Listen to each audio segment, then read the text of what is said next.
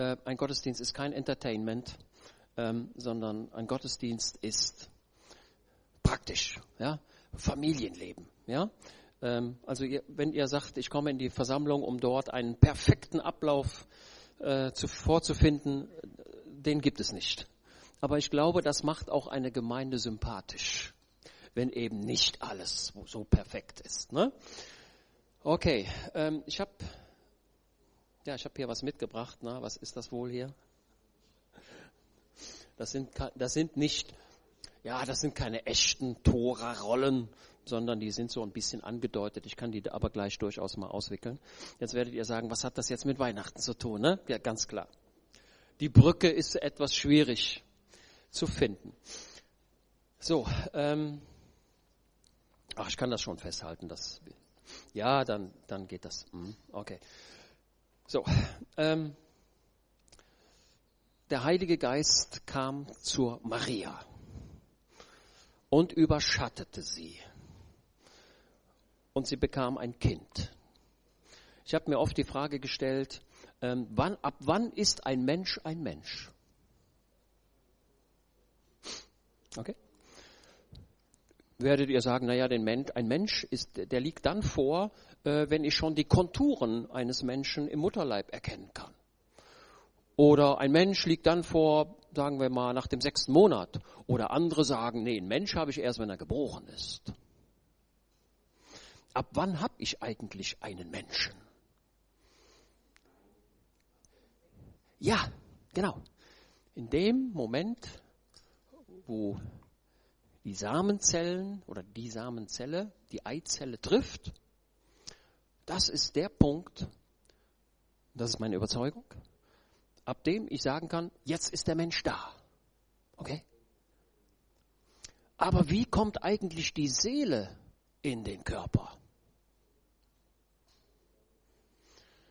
Wir haben ja nicht nur, wir haben ja nicht nur Fleisch, sondern, ja, ich, ich stelle die Frage nochmal, ab wann ist die Seele im Körper drin? Und wann geht die Seele aus dem Körper raus? Naja, da werdet ihr sagen, das zweite weiß ich schon, wenn ich sterbe. Wenn ich sterbe, geht die Seele aus dem Körper raus und der Körper bleibt hier. Aber wann kommt die Seele in den Körper? Und hat der Mensch, der noch nicht geboren ist, sich im Mutterleib befindet, hat der Empfindungen? Kann der fühlen? Kann der spüren? Aber sicher, ich kann mich leider nicht erinnern. Und ihr auch nicht, ne? Vermute ich mal. Ihr könnt euch nicht erinnern. Aber als Maria ihre Verwandte traf, was passiert dann mit dem Kind in dem Bauch der Elisabeth? Ey, boah, das Kind hat Emotionen, es hat Empfindungen. Ja, hat das Kind denn, ja, wie, wie geht das denn? Kann mir das mal einer erklären, wie das geht? Denn das Kind kann ja nicht gucken. Ne? Oder hat das Kind gehört durch die Bauchdecke, was die beiden Damen erzählten? Und wenn es das schon gehört hat, hat sie es, hat, konnte das Kind das verstehen? Es ist ein Geheimnis. Es ist übernatürlich. Dieses Kind im Mutterleib der Elisabeth kann sich freuen und empfinden und spüren in der, in der gesamten Bandbreite seelischer Empfindungen.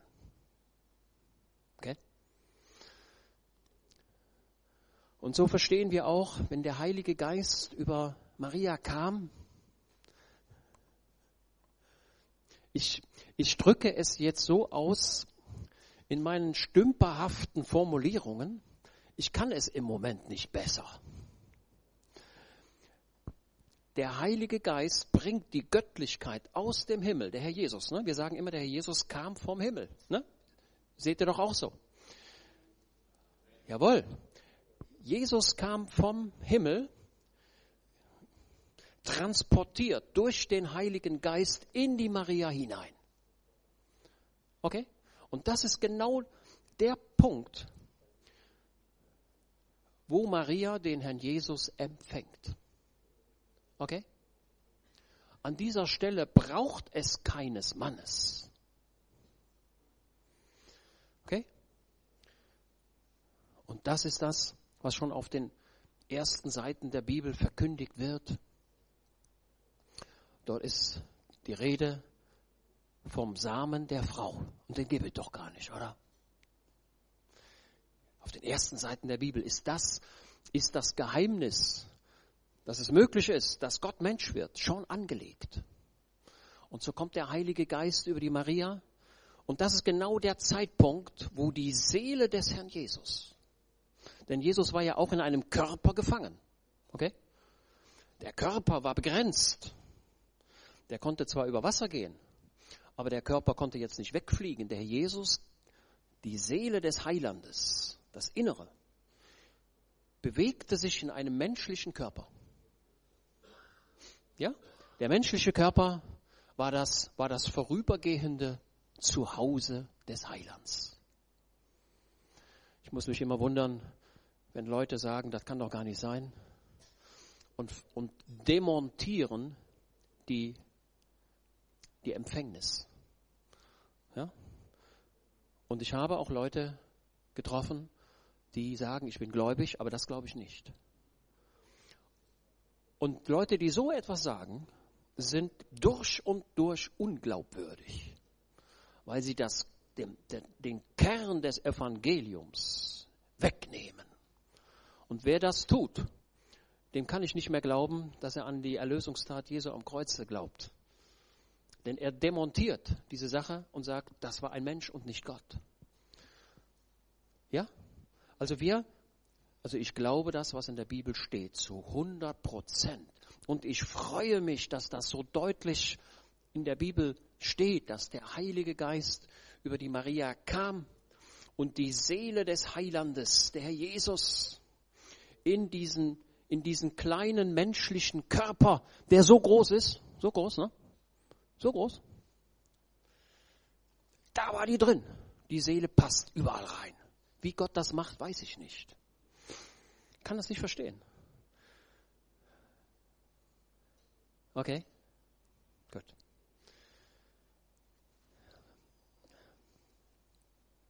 Neun Monate vergehen. Die Maria, eine fantastische Frau. Fantastisch. Sie durchlebt ihre Zeit der Schwangerschaft, besucht noch ihre Verwandte. Wer war das? Hatte ich eben schon gesagt. Elisabeth, wie lange blieb sie da? Drei Monate. Ey, was haben die da erzählt? Unglaublich, ne? Hörte mal, warum ging eigentlich die Maria nicht zu ihrer Mutter? Ist es nicht das Natürliche, dass eine Tochter sich mehr an die Mutter wendet Wer hat eine Antwort?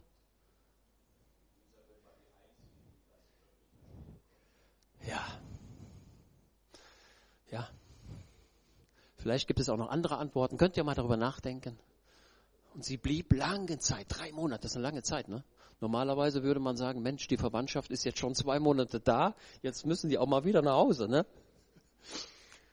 Aber das war offensichtlich eine fantastische geistliche Gemeinschaft, die hier war zwischen Maria und ihrer Cousine oder Verwandte?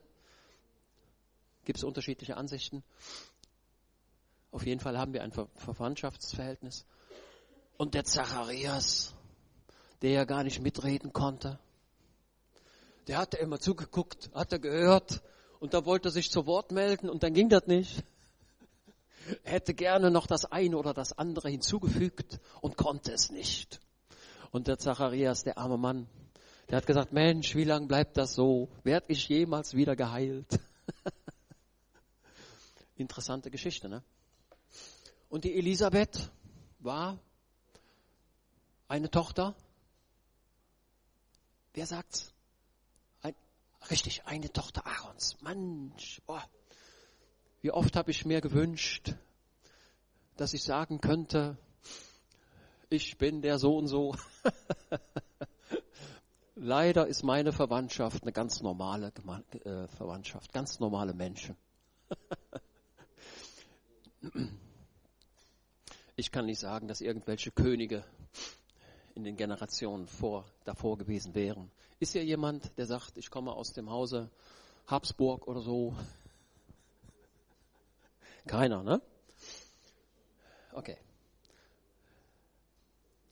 Die neun Monate vergehen. Wir hatten schon, wir, wir kennen alles Lukas 2. Lukas Kapitel 2 ist die beste Geschichte, die es überhaupt gibt. Kennen wir alle, ne? Fast auswendig. So.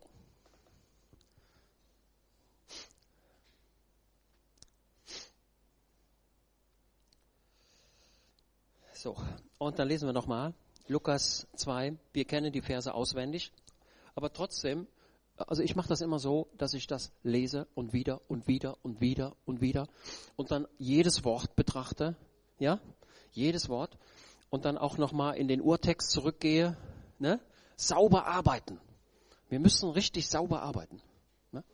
Auf meiner Dienststelle sage ich den Leuten, nee, das können wir so nicht schreiben. Das ist, nein, können wir nicht. Nee, und dann muss ich die Rechtschreibfehler rausmachen und die Kommafehler rausmachen. Aber irgendwann wird es dann schon perfekt.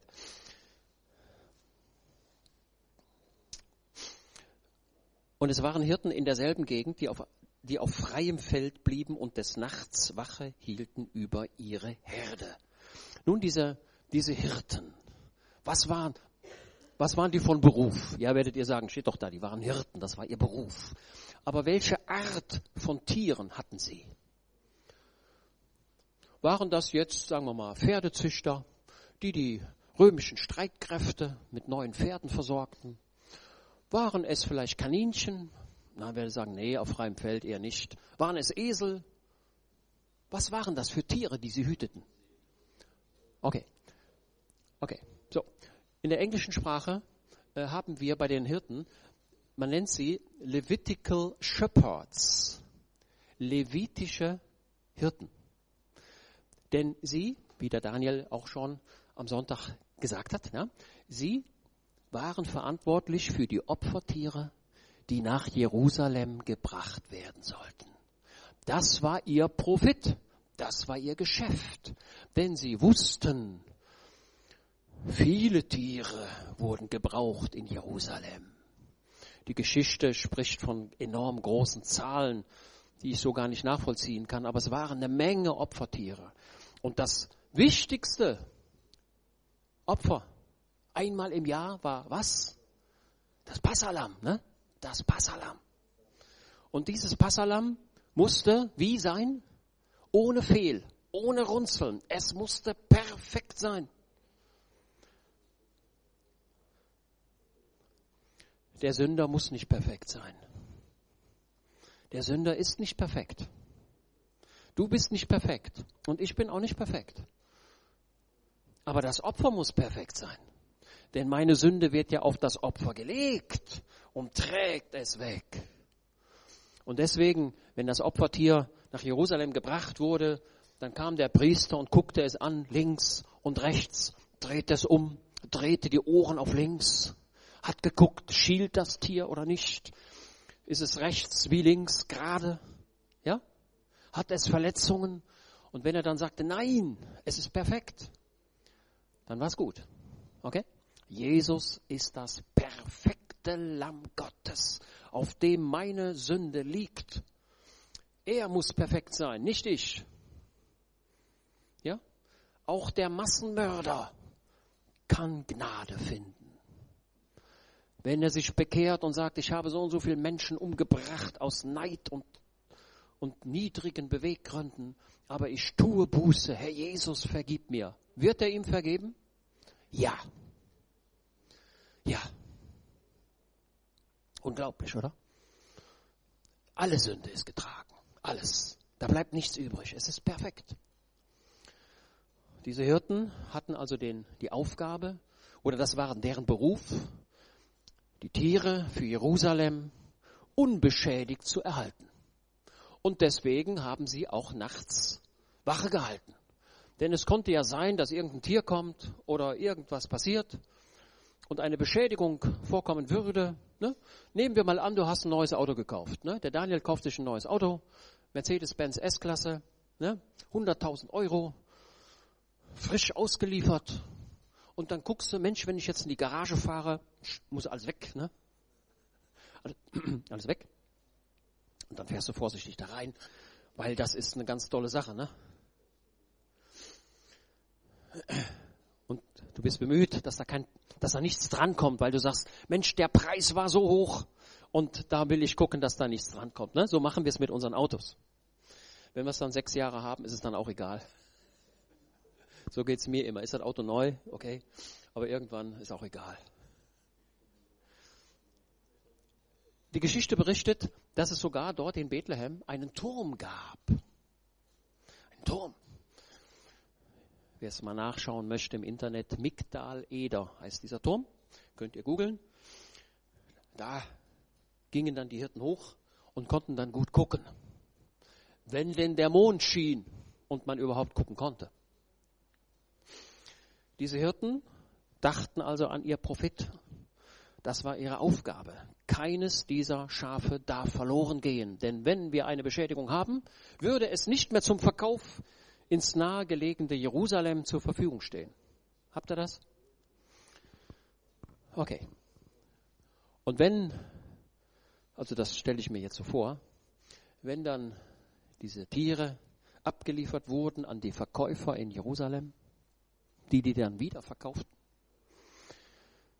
gab es Verkaufsverhandlungen. Ja? Und dann wurde geschaut. Dann wurde jedes einzelne Tier begutachtet. Und dann legte man diese Tiere in, einen, in, eine, in eine Vorrichtung, in eine Krippe, nennen wir es mal so. Und wenn das Lamm jetzt geeignet war, legte man es in diese Krippe.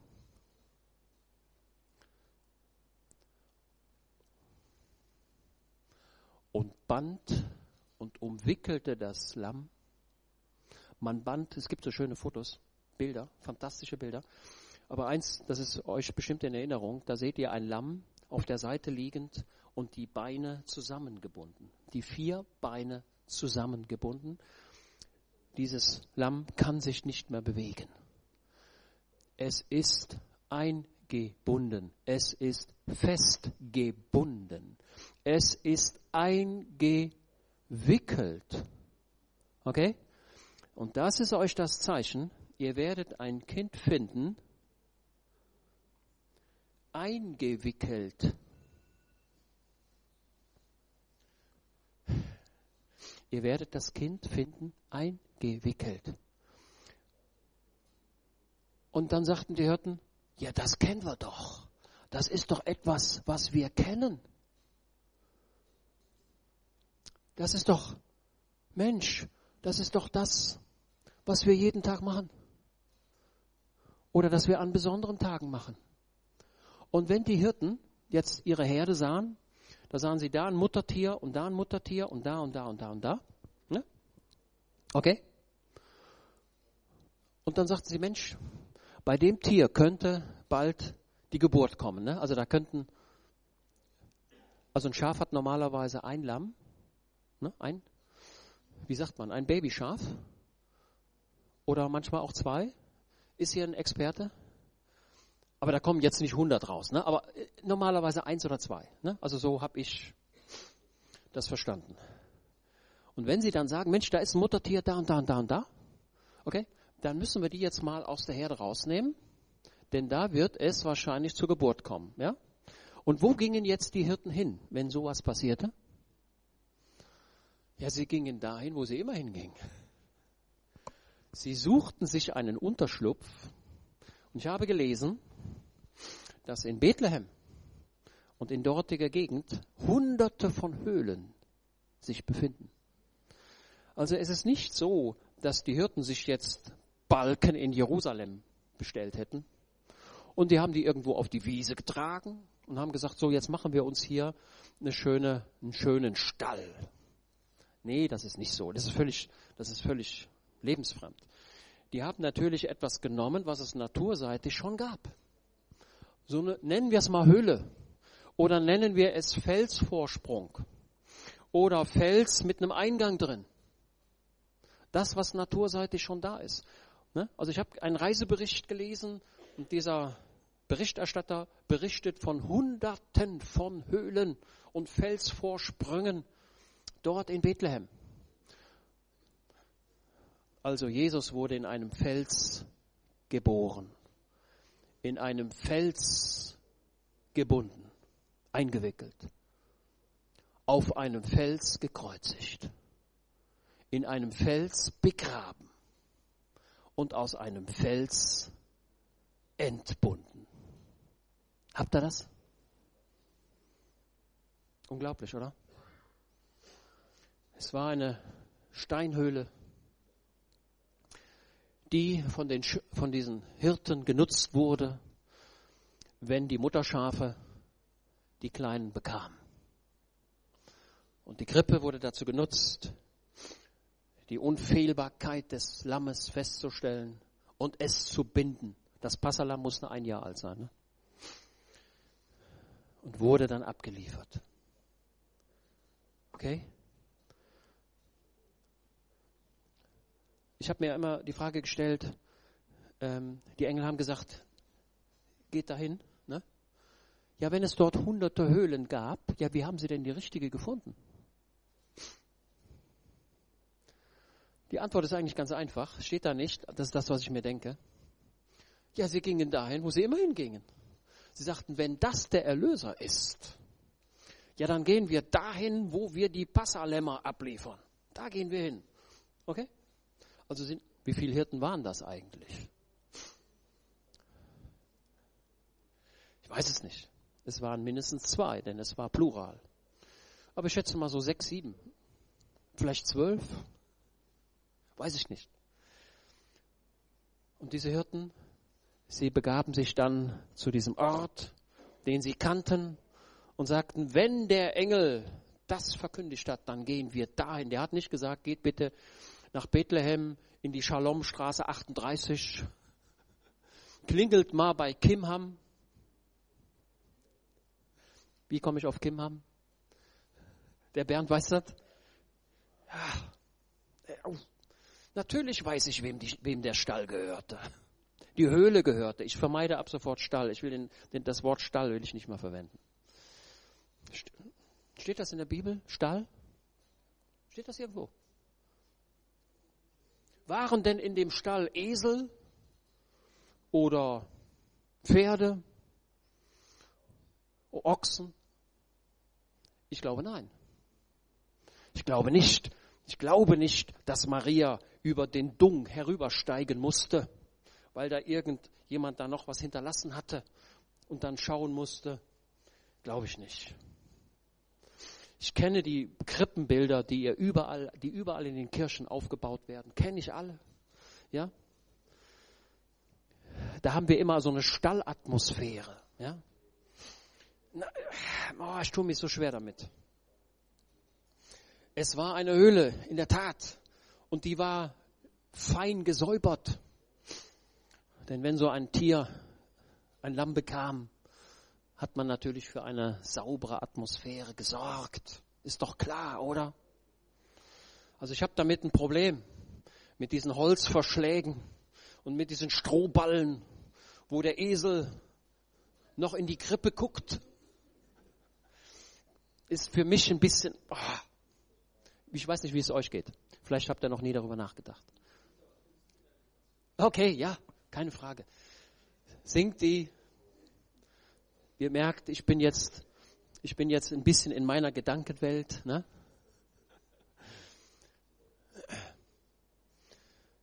Sie kommen also zu diesem Ort, zu dieser, zu diesem Steinhaus, zu diesem, also ich will es jetzt nicht Gruft nennen. Nee, das, nein, oh, nee. Tue ich mich ein bisschen schwer. Dann kommen sie dahin. Also der Kimham ist der Eigentümer, weil das ist ein Nachkomme vom Barzillai, das ist der, den David damals ehren wollte. Und der hat sich zum Hotelier entwickelt, können wir aus der Bibel, ent, aus der Bibel entnehmen. Es spricht viel dafür, dass das so war.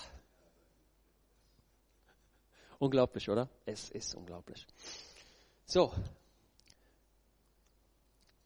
Und dann sollten Sie dieses Kind finden, finden in, Winden, in Windeln gewickelt. Okay, haben, haben wir, ne? So. Was heißt das? Also, ähm, Unsere Kinder sind ja auch schon ein bisschen älter. Aber als unsere Kinder geboren wurden, wurden sie nicht gewickelt. Wir nahmen Windeln von der Firma Procter Gamble. Pampers. Die kann man in großen Paketen kaufen. Die haben wir genommen. Wie habt ihr es gemacht? Gernot, was habt ihr gemacht? So ähnlich. Aber noch bis in die 50er Jahre des letzten Jahrhunderts, wenn ihr mal so Bilder seht von den Geburtsstationen, da wurden die Kinder tatsächlich gewickelt. Ne? Da lagen die so drin, wie so kleine Mumien. Ne? Da guckte nur noch der Kopf raus. Schwester Zielke, wie war das bei euren Kindern? Habt ihr schon Pampers genommen? Noch Windel, nur Tücher, ne? Viereckige Tücher. Ja, ja, aber habt ihr die Kinder so eingewickelt, nur noch, dass der Kopf rausguckte? Habt ihr nicht mehr gemacht. Aber ganz früher machte man das so.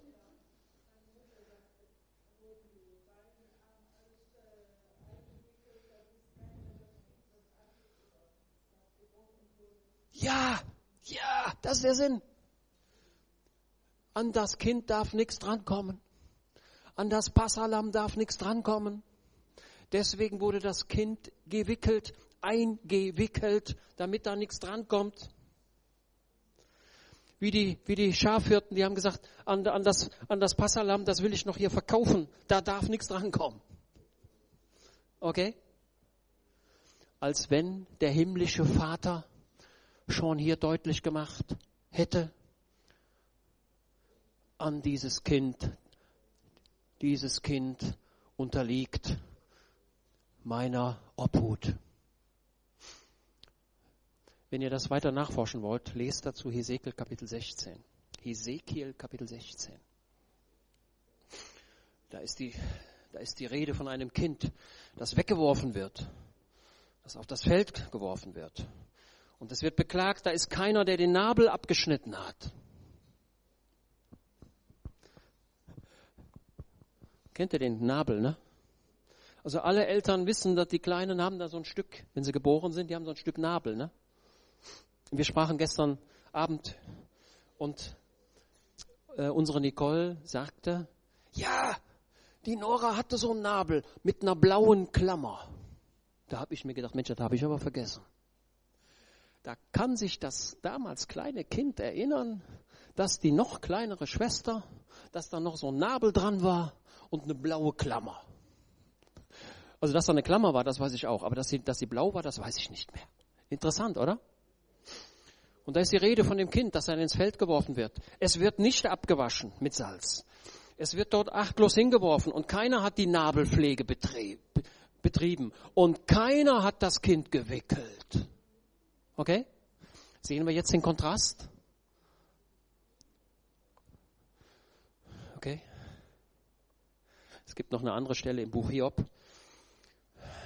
Da haben wir denselben Gedanken, wie Gott sich in Fürsorge um jemand kümmert und dieses Kind wickelt, einwickelt, schützt. Als wenn Gott zurufen wollte, ich, der himmlische Vater, das ist mein Sohn. Da habe ich, da habe ich die Aufsicht. Okay? Da habe ich die Aufsicht. Und das ist das, was die Hirten verstanden. Die haben, die kannten den Opferdienst in Jerusalem. Und die Hirten, das glaube ich fest, haben begriffen und verstanden, dass das, was hier geschieht, ein Opfer sein wird, das alle bisherigen Opfer auffrisst, quasi in sich aufnimmt und alle Opfer, die bis dahin geschehen sind, quasi gültig macht. Drücken wir es mal so aus. Okay? So, diese Windeln, diese Streifen. Also denkt man nicht an die viereckigen Tücher und denkt auch nicht äh, an die Pampers, die gab es damals nicht, sondern denkt an Stoffbänder, an Streifen. Wo kamen die her? Also ich will jetzt ein bisschen ergänzen. Ich will, ich will weitere Gedanken euch sagen. Ja? Hier merkt ihr, dass ich so ein bisschen in der Spekulation bin. Ja? Aber wir müssen ja äh, wir müssen ja das Wort Gottes verstehen und wir müssen es verstehen aus dem Hintergrund heraus, wie es damals war. Ja? Also hier ist kein Hirte bei uns. Wir sind Arbeiter, ne? Techniker, Elektriker, Pastoren. Aber wo ist denn der Hirte bei uns? Ist ja, wir haben ja gar keinen. Ne? Und wir müssen den Hintergrund immer mit, mitschleppen, um etwas zu verstehen. So, jetzt frage ich euch, ist die Maria von der Geburt überrascht worden? Antwort nein, das wusste sie neun Monate vorher. Ne? Und je näher, je, je mehr die Zeit ins Land ging, je wahrscheinlicher wurde die Geburt. Okay?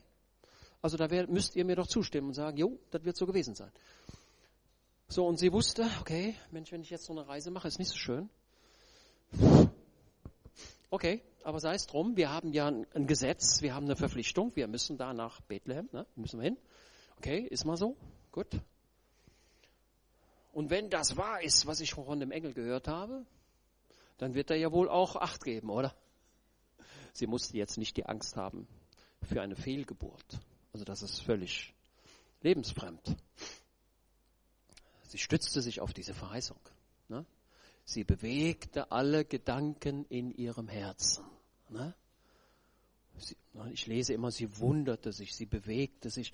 Ne? Also die, die Maria und auch der Josef, die haben nicht alles verstanden, aber sie waren auf dem Weg, alles zu verstehen. So, also hat sie sich auf die Geburt vorbereitet. Sie hatte immer ein kleines Täschchen dabei, glaube ich zumindest, ne? Täschchen dabei. Und sie wird auch für diesen Fall vorgesorgt haben, glaube ich. So, also hatte sie diese Bänder. Und wenn ihr in den Urtext zurückgeht, dann werdet ihr feststellen, dass an dieser Stelle ein Begriff verwendet wird, der sonst nicht verwendet wird. Und das macht einen wirklich ähm, das macht einen, da, da sagst du, Mensch, was ist das denn? Das muss ich untersuchen. So. Jetzt frage ich euch, ähm, in Israel gab es eine Menge Priester, ne? Zacharias war ein Priester, es gab den hohen Priester, Leviten gab es. Äh, wie viele Priester gab es in Jerusalem? Bernd, ich glaube, du hast eine bestimmte Zahl, 8000, 9000 Priester? Weiß nicht. Nicht. Ja, viele. So, was machten die eigentlich mit ihrer Kleidung, wenn die verbraucht war? Wenn die kaputt war? Die hohe priesterliche Kleidung wurde nicht nochmal verwendet. Das habe ich rausgefunden. Die nicht. Aber die Kleidung von den Priestern, was, wurde da, was machten die damit? Was macht ihr mit einem alten Hemd, das kaputt ist? Streifen? Macht ihr Lappen draus, ne? Um den Ölstand nachzumessen. Also all das, was bei euch kaputt geht, da sagt er, okay, ich kann es in die Altkleidersammlung geben. Ne? Äh, oder ich mache mir davon Lappen, da kann ich mal das Auto mitwaschen oder dies oder jenes. Macht ihr so? Also wir machen es so. Ihr macht wahrscheinlich auch, ne? Wofür wurde nun die priesterliche Kleidung verwendet? Denn irgendwie ein Lappen aus einer priesterlichen Kleidung zu machen, ist ein bisschen komisch, oder? Da kommt, da, das ist einem ein bisschen unangenehm, oder? Also wenn ich jetzt diesen Anzug nehme und sage, da ist jetzt ein Fleck drin, da mache ich jetzt Lappen von, dann wäre nicht so schön, ne?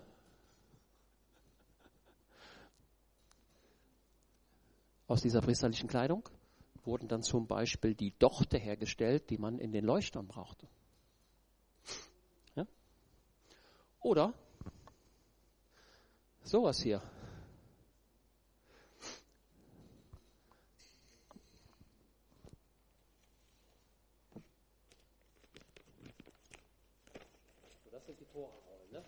Ganze ausrollen ist ziemlich lang.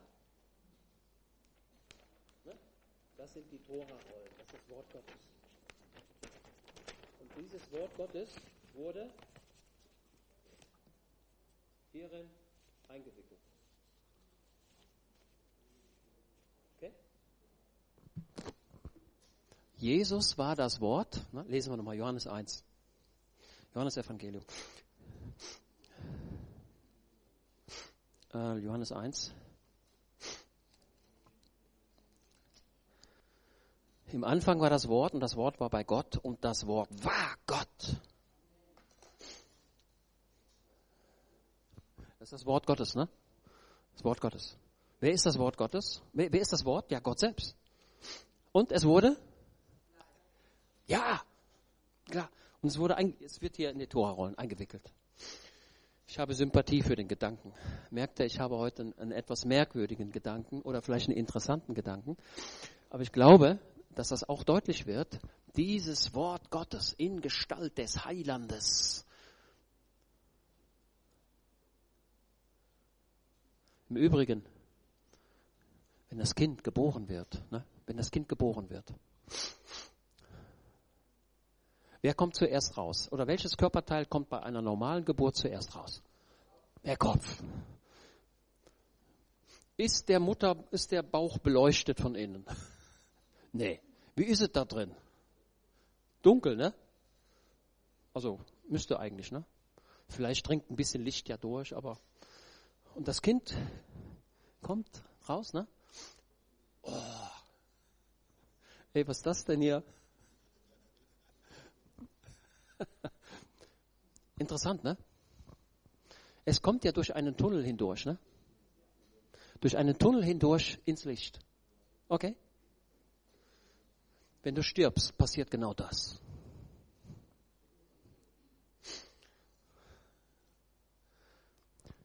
Deine Seele. Äh, vielleicht hat der eine oder andere schon mal gehört, so Nahtoderfahrungen.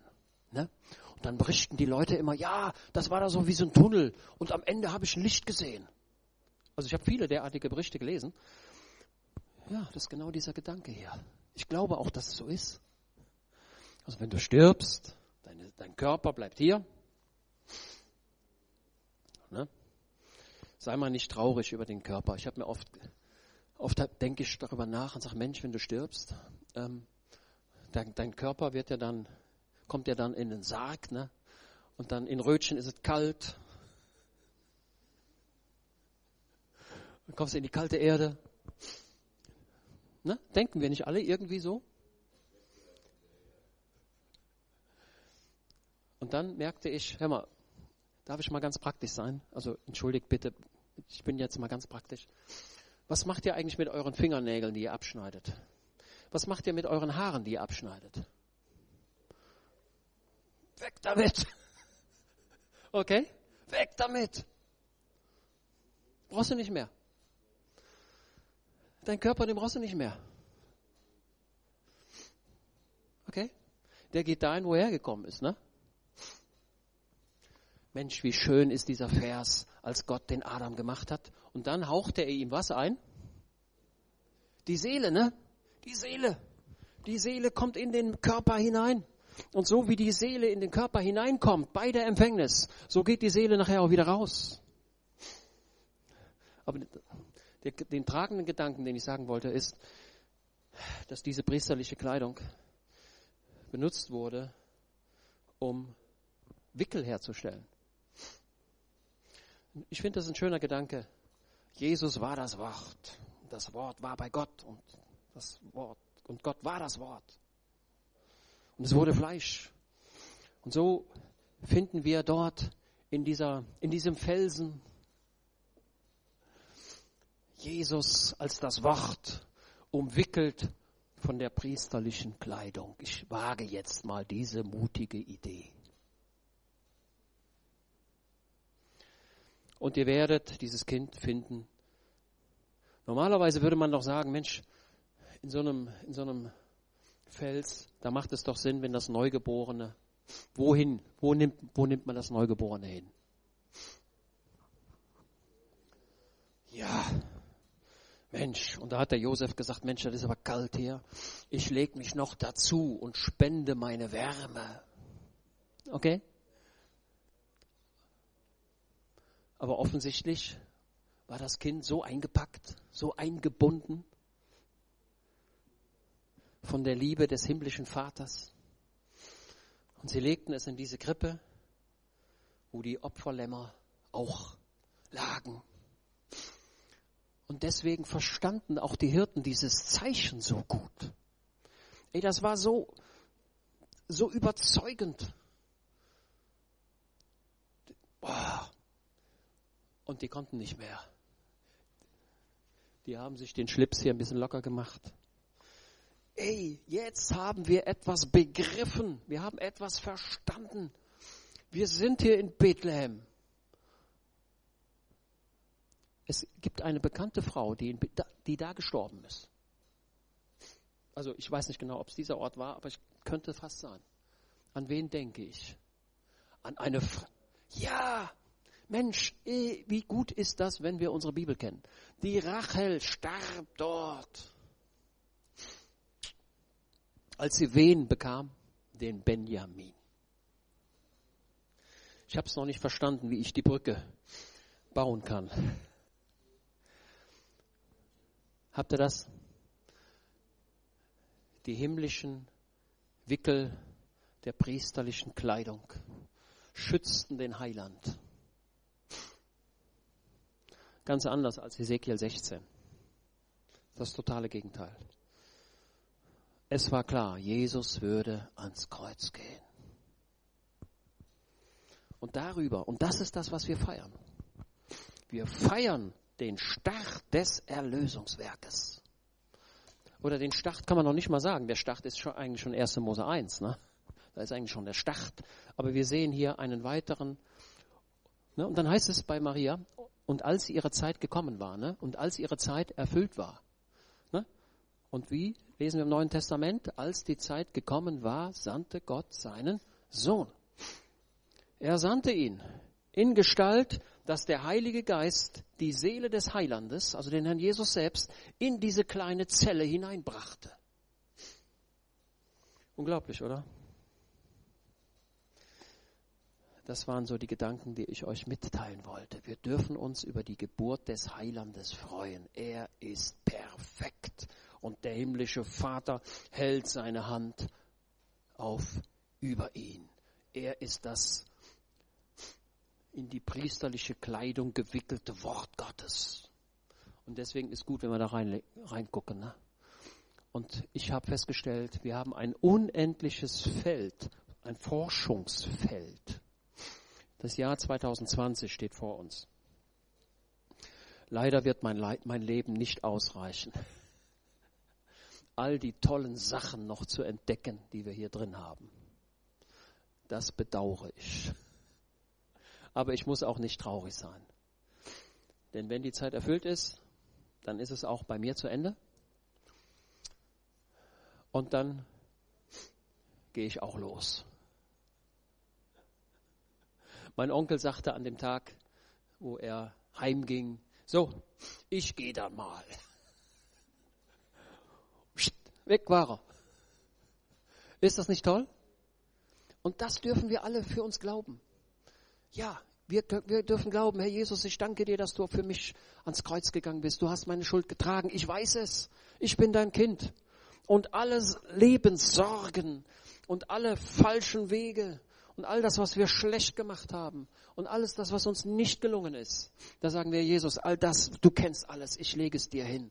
Ich habe so viel, hat es nicht geklappt. Aber ich weiß, du bist für mich gestorben und du hast mich unendlich lieb. Ich bin dein Kind und ich gehe zu dir. Ich gehe nicht in den Seelenschlaf, wie irgendwelche komischen Leute behaupten. Ich gehe ins Paradies zu dir. Ich werde dich sehen. Ich werde dich spüren. Ja klar, so ist es. Ich habe es noch nicht ganz genau herausgefunden, wie das mit der Seele. Das habe ich noch nicht verstanden. Das kommt noch. Das werde ich ja dann merken, ne? Werde ich ja dann sehen. Und du auch. Ne? Es ist fantastisch. Daniel. Okay. Habe ich dir jetzt nicht Zeit weggenommen? Habe ich dir? Ist okay. Wir hatten ja gesagt, wir wollten es am Weihnachtstag nicht so lange machen. Ja? Okay. Gut. Ähm, habt ihr das verstanden? Konntet ihr das verstehen? Also in meinen spärlichen Worten habe ich versucht, ein bisschen deutlich zu machen. Ja?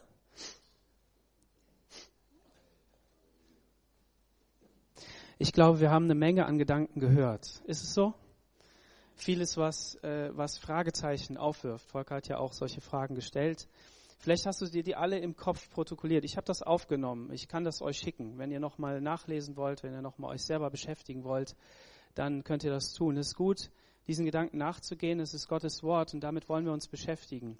Ich habe eigentlich eine komplette Predigt für heute mitgebracht. Die werde ich nicht halten. Ich werde sie in die Ablage schieben und für nächstes Jahr aufbewahren.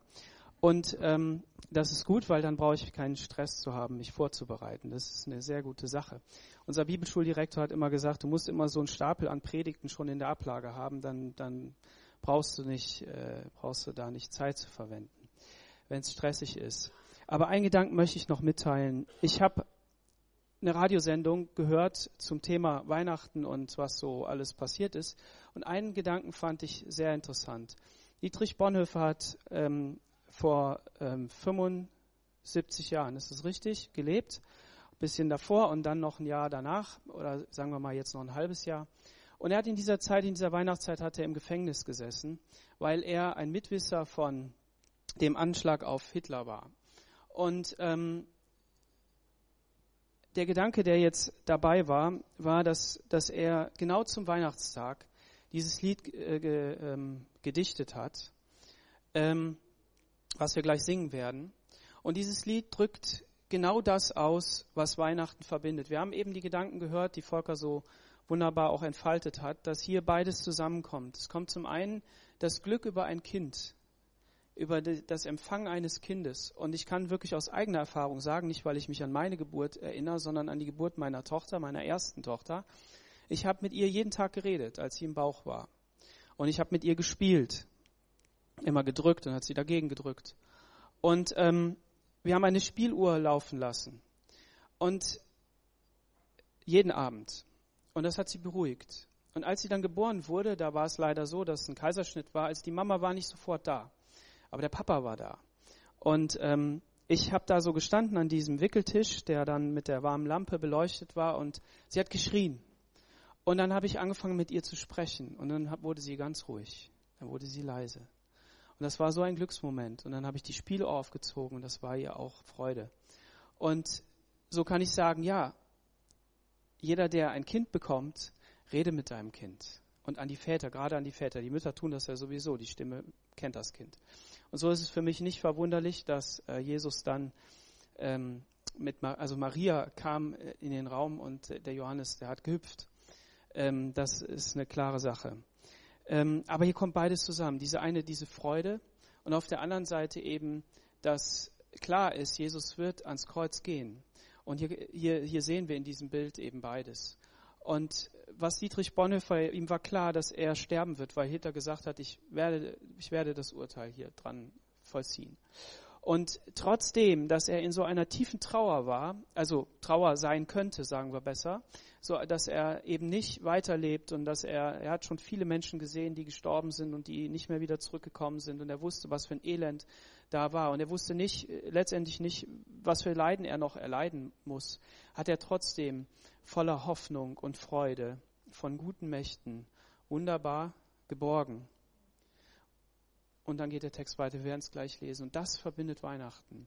Dass wir wirklich sagen, Herr Jesus, du hast immer Hoffnung. Es gibt Menschen, die fragen, ähm, ja, ist es noch richtig, dass wir Kinder bekommen? Ist doch so eine trostlose Welt. Und das ist genau der, die Botschaft von Weihnachten. Ja, es ist immer richtig, dass wir Kinder bekommen. Warum? Weil wir an Jesus glauben und weil er die Hoffnung der Welt ist. Und weil er trotz des Todes, trotzdem, dass der Tod vor Augen stand, in die Welt gekommen ist und wegen dem Tod. Und so sind auch wir Christen nicht nur auf das Leben ausgerichtet, auf dieser Erde, sondern wir sind auch auf den Tod ausgerichtet, weil wir genau wissen, der Tod ist das, was er gebrochen hat. Und er ist deshalb gekommen. Und wenn wir auf den Tod zusteuern, egal wann, ist es für uns dieses Tor zur Herrlichkeit, zum wahren Leben. Und das soll die Botschaft für Weihnachten sein. Lass uns dieses Lied noch voller Begeisterung singen. Beweg die Worte in deinem Herzen. Und dann werden wir den Gottesdienst beenden, schließen.